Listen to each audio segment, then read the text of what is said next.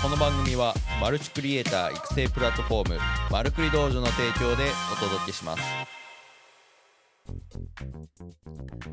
はいどうも皆さんおはようございます。1月13日金曜日現在の時刻8時30分でお届けしております。はいどうも皆さんおはようございます。あーもう今日今日13日の金曜日ですね。今自分で言って思ったんですけど。はい。まあまあちょっと不吉ですけれど。あの今日もね相変わらず、えー、と朝の配信やっていきたいなと思うんですけれど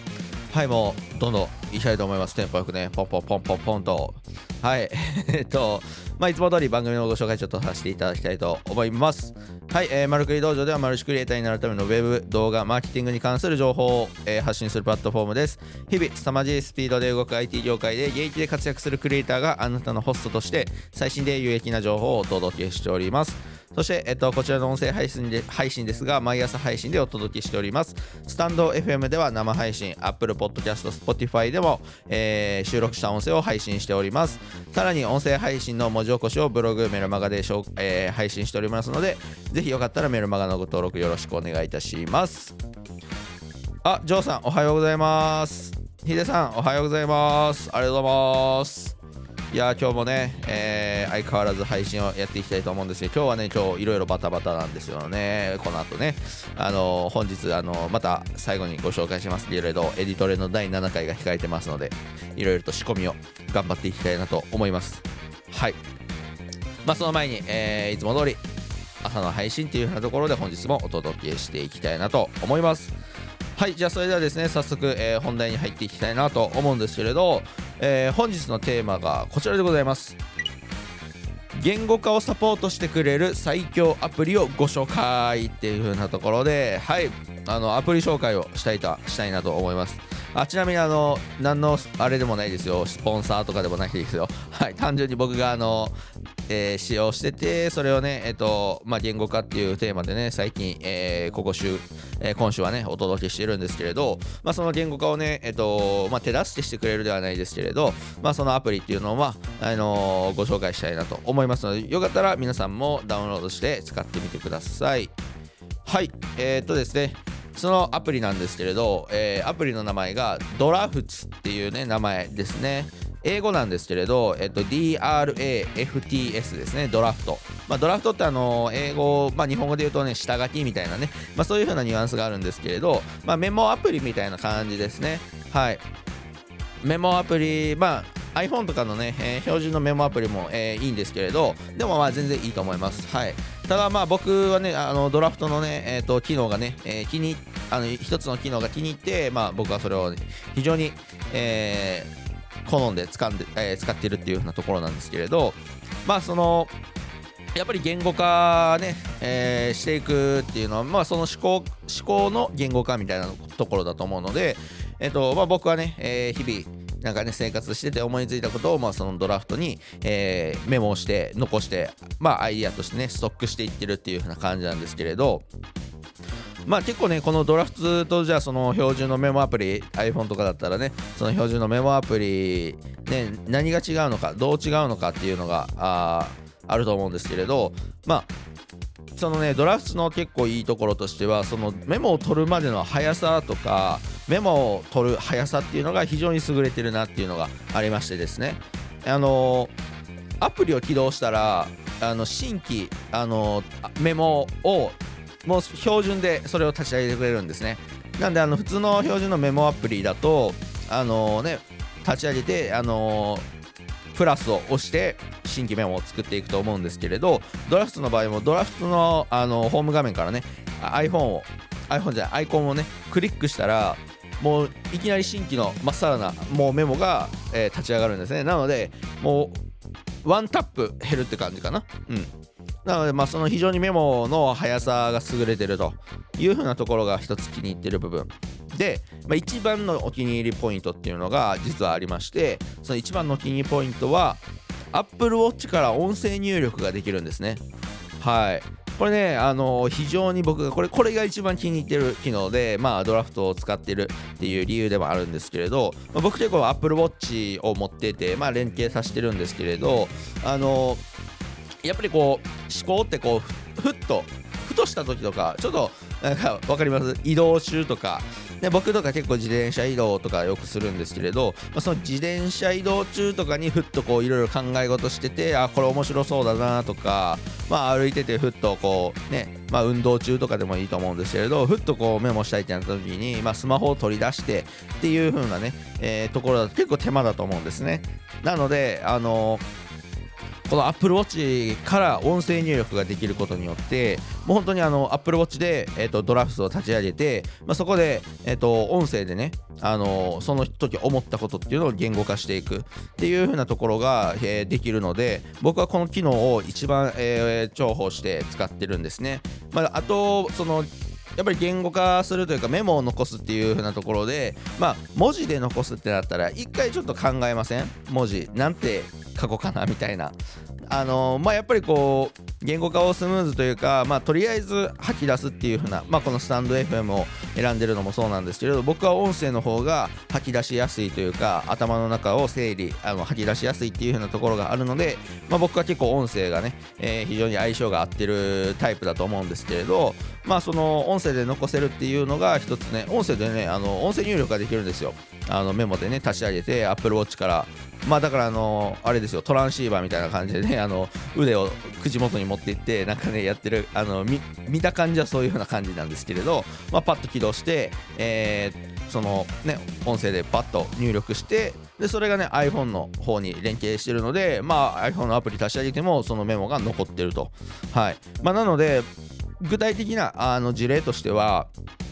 一旦その僕の、まあ、この音声配信と一緒ですね、その流れは、あの音声でバーっととりあえず話して、話すだけ話して、で後から文字をしっかりせあのその文字を整理するというか、発信内容っていうのを、えー、頭の中の思考の整理っていうので、文字化、テキスト化していくっていう風なところになるんですけれど、あのまあ、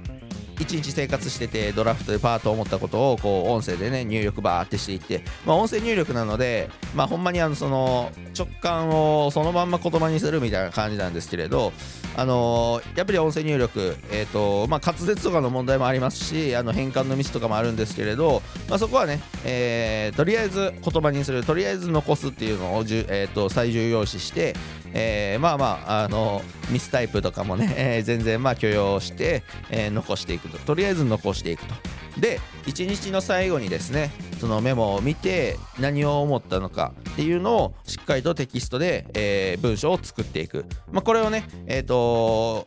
やることによってやっぱ速さ、えー、言語化で言語化にして、えー考を残すっていう意味では、えー、一番早いかなと言葉にしてでそれを、えーと、1日の振り返りで、えー、構成していくテキストに、えー、文章化していく、まあ、これをね、えー、繰り返してるとやっぱりこうドラフトの中にも、えー、その思考が溜まっていきますし、まあ、自分の中でもその思考の整理っていう風なところでトレーニングとして、えー、使っているので非常にこの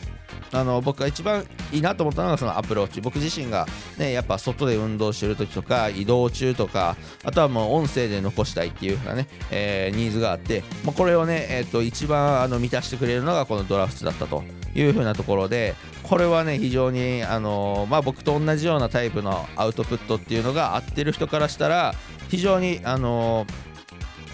おすすめなができるアプリですね。ちょっとまたね、今、あの配信中ですけれど、あの概要欄、あの配信終わったら概要欄に、えー、ドラフトのね、えー、ダウンロードリンクというか、あのアップル、アプリのリンクをね、えー、貼っときますんで、よかったらそちらからご覧ください。あ、マナステさんおはようございます。ありがとうございます。来ていただいて、解禁賞かな？ありがとうございます。はい。まあそういうような感じでですね、まあ本題は、まあそういうようなところですね。あのー言語化をサポートしてくれる最強アプリっていうので、まあ、ドラフツをご紹介させていただきましたと。うんまあ、本当にこの Apple Watch、まあまあそうですね、Apple Watch があれば最大限活用できるっていう風なところなので、まあ、もし iPhone だけ持ってて Apple Watch が持ってないっていう方は、まあ、ちょっとね、あれかもしれないですけれど、まあ、とりあえずね、メモ、あのー、残していく、思考メモで残していくっていうね、はい。あ、マナステさん、Apple Watch のボイスメモ使ってました。そのアプリ気になります。あ、これまた、マナステさんあれですよ。また、あのー、あれしましょう。ズームしましょう。活用事例シェアみたいなね。いや前回のあのまなしさんとあのストリームデック。あの編集効率とか作業効率が上がるね、えー、デバイスをねあのクリスマス企画でね当たって僕の活用事例っていう風なところでご紹介させていただいて。あぜひぜひぜひ。ありがとうございます。またしましょう。はい。まあ本当にねこのやっぱりメモすらも効率化して残していく。まあまあそういうふうなね何でももうお前効率化やなみたいな言われたらねあのまあその通りではあるんですけれど、まあ、やっぱり時間っていうのは限られてるのでまあ皆さんね全員限られてる中でいかに生産性を上げていくかっていうのは、まあ、こういう風なアプリを使ってであったりとか、まあ、デバイスを使ってみたいな、まあ、そういう風なところでね、えー、皆さんの時間単価時間価値っていうのをどんどん上げていく活動っていうのは非常に大事かなって思っておりますし、まあ、やっぱりこの言語化っていう風なところは非常にやっぱり、あのー、まあ、コンテンツビジネスせずとも何かものを人に伝えるっていうのでは非常にやっぱ大事。やっぱり、結構この動画とか、まあ、デザインとかですよね。あのなんかいい感じにしてとかってよくあると思うんですけれどそのなんかいい感じっていうのはやっぱ言語化できてない状態なので、まあ、そこがで言語化できだしてくると、まあ、やっぱりそのチームの統率というか、まあ、チームの一体感、まあまあまあマニュアルみたいな感じですかねになってくるので、まあ、そういうふうなね、えー、言語化をしていくトレーニングまあ一人の限界っていうのはあるので周りの力をこう借りつつっていうふうなところで、まあ、僕は2023年はねそういうふうなあの方向に舵を切っていきたいなと思ってますので、まあ、この言語化っていうのはね僕へのこう自戒でもありますし僕に言い聞かしてる部分でもあるんですけれど、まあ、非常にそこはね、えー、今年のキーワードとして、えー、僕はやっていきたいなと思っておりますので、えー、皆さん僕のこの言語化、えーと まあ、何かの学びにつながるようにっていうような形で、えーと、スタンド FM でのね発信とかをやらせていただいているので、えー、よかったらあの聞き続けていただいたら嬉しいなと思います。あの僕の続けれるモチベーションにもなるので、まあ、そこがモチベーションになってる時点であんまりああかんですけれど、まあでも聞いてくれる方がいるとね、えー、嬉しいので、よかったら聞き、えー、聞いていてくれたら嬉しいなと思います。はい、えー、ちょっとね、えー、後半、最後ちょっと長くなりましたが、最後ですね、えっ、ー、と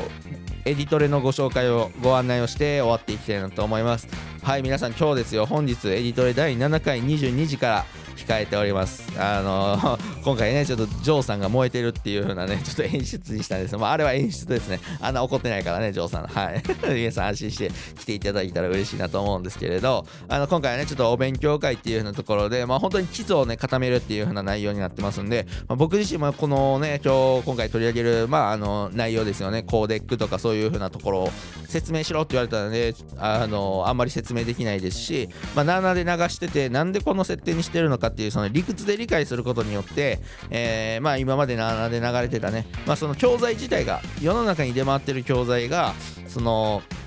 とりあえずこの設定でみたいなね、まあ、プレミアプロをまあ講師として教えてる方もとりあえずこれで OK だよっていう風なのがやっぱ多いんですね。まあそのユーデミーとかの講座ですらもそうなってるぐらいなので、まあやっぱりジョーさんもそこをね、えっ、ー、と疑問視してたので、まあ今回はそのこう理屈で、本当にテレビっていうのはそのコーデックとか納品形式とかが YouTube とは比較にならないとか、もう納品できないようなね、えー、形になるのでそこをしっかり理解できてないと、まあ、YouTube の場合は違うと思いますけれど、うん、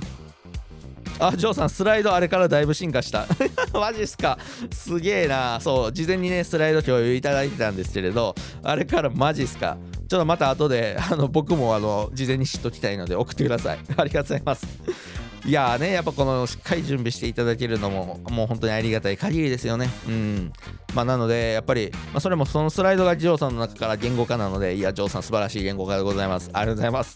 はいまあ、そういうようなところで皆さんの学びにつながるような、えー、本日は回になっていると思いますので、まあ、やっぱりこうライブ配信もね、えー、やってるので、まあ、リアルタイムでチャット飛ばしてもらって、まあ、疑問とかね、えー、飛ばしてもらったりとかここちょっとあのどうなんですか？っていうのを飛ばしていただいたらよりそのあのそのチャットを受けてより発信を改善したりとしていったりとかできるので、まあ、よかったらライブ配信でご参加いただけたら嬉しいなと思います。